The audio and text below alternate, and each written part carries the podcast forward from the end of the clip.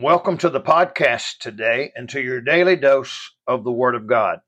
Well, here's the question of the day to start you out. Have you stopped long enough today to give thanks to God for at least one thing?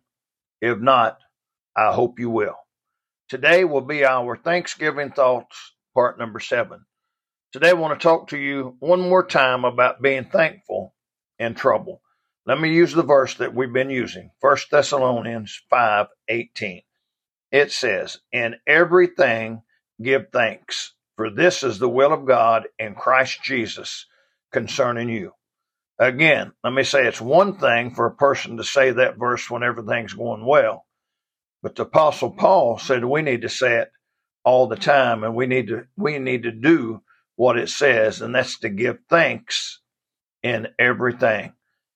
Have you ever heard some of the things that Paul had gone through? Let me give you a list of them today and remind you of what Paul went through. And he still said he was able to give thanks to God in everything. We're going to begin reading today in Second Corinthians chapter number 11, verse number 24.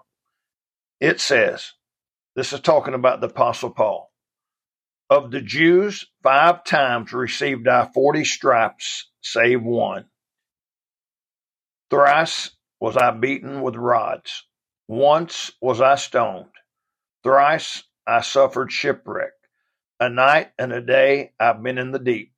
In journeyings often, in perils of water, in perils of robbers, in perils by my own countrymen, in perils by the heathen, in perils in the city, in perils in the wilderness, in perils in the sea, in perils among false brethren, in weariness and painfulness, in watchings often, in hunger and thirst, in fastings often, in cold and nakedness, beside those things that are without, that which cometh upon me daily, the care of all the churches.